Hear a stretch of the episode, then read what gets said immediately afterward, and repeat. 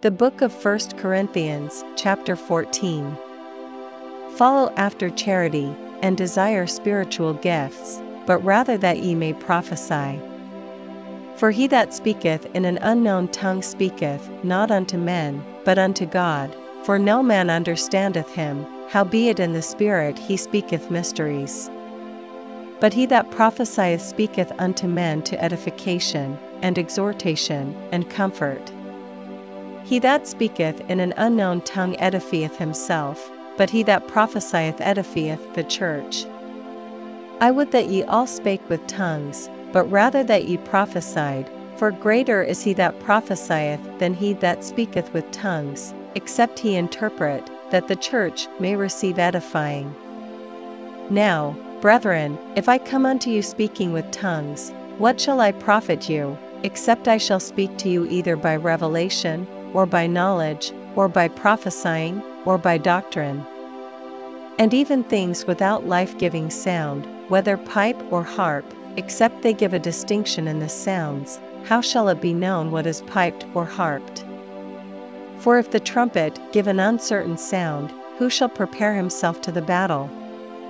So likewise ye, except ye utter by the tongue words easy to be understood, how shall it be known what is spoken?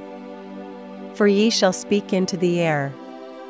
There are, it may be, so many kinds of voices in the world, and none of them is without signification. Therefore, if I know not the meaning of the voice, I shall be unto him that speaketh a barbarian, and he that speaketh shall be a barbarian unto me. Even so ye, forasmuch as ye are zealous of spiritual gifts, seek that ye may excel to the edifying of the church. Wherefore let him that speaketh in an unknown tongue pray that he may interpret. For if I pray in an unknown tongue, my spirit prayeth, but my understanding is unfruitful. What is it then? I will pray with the spirit, and I will pray with the understanding also, I will sing with the spirit, and I will sing with the understanding also.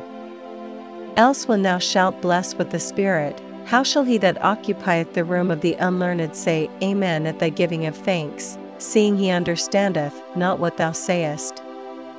For thou verily givest thanks well, but the other is not edified. I thank my God, I speak with tongues more than ye all. Yet in the church I had rather speak five words with my understanding that by my voice I might teach others also, than ten thousand words in an unknown tongue. Brethren, be not children in understanding, howbeit in malice be ye children, but in understanding be men. In the law it is written, With men of other tongues and other lips will I speak unto this people, and yet for all that will they not hear me, saith the Lord.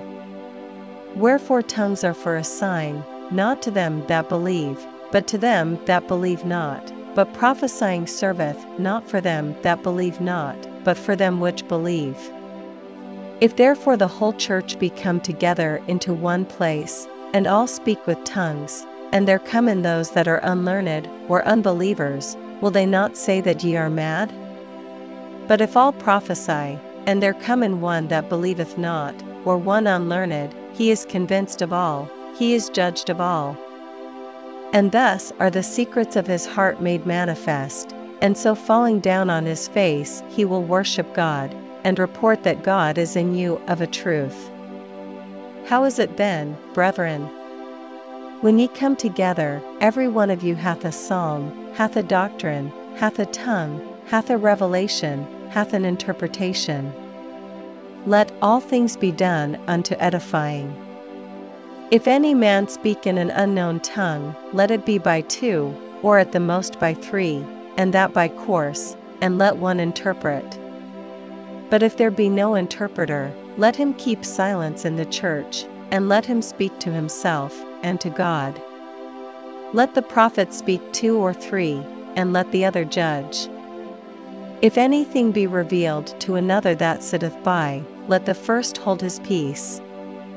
For ye may all prophesy one by one, that all may learn, and all may be comforted.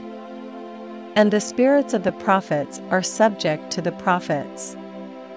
For God is not the author of confusion, but of peace, as in all churches of the saints.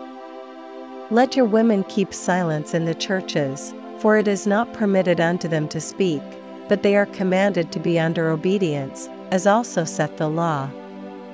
And if they will learn anything, let them ask their husbands at home, for it is a shame for women to speak in the church. What? Came the word of God out from you? Or came it unto you only? If any man think himself to be a prophet or spiritual, let him acknowledge that the things that I write unto you are the commandments of the Lord. But if any man be ignorant, let him be ignorant. Wherefore, brethren, covet to prophesy, and forbid not to speak with tongues. Let all things be done decently and in order.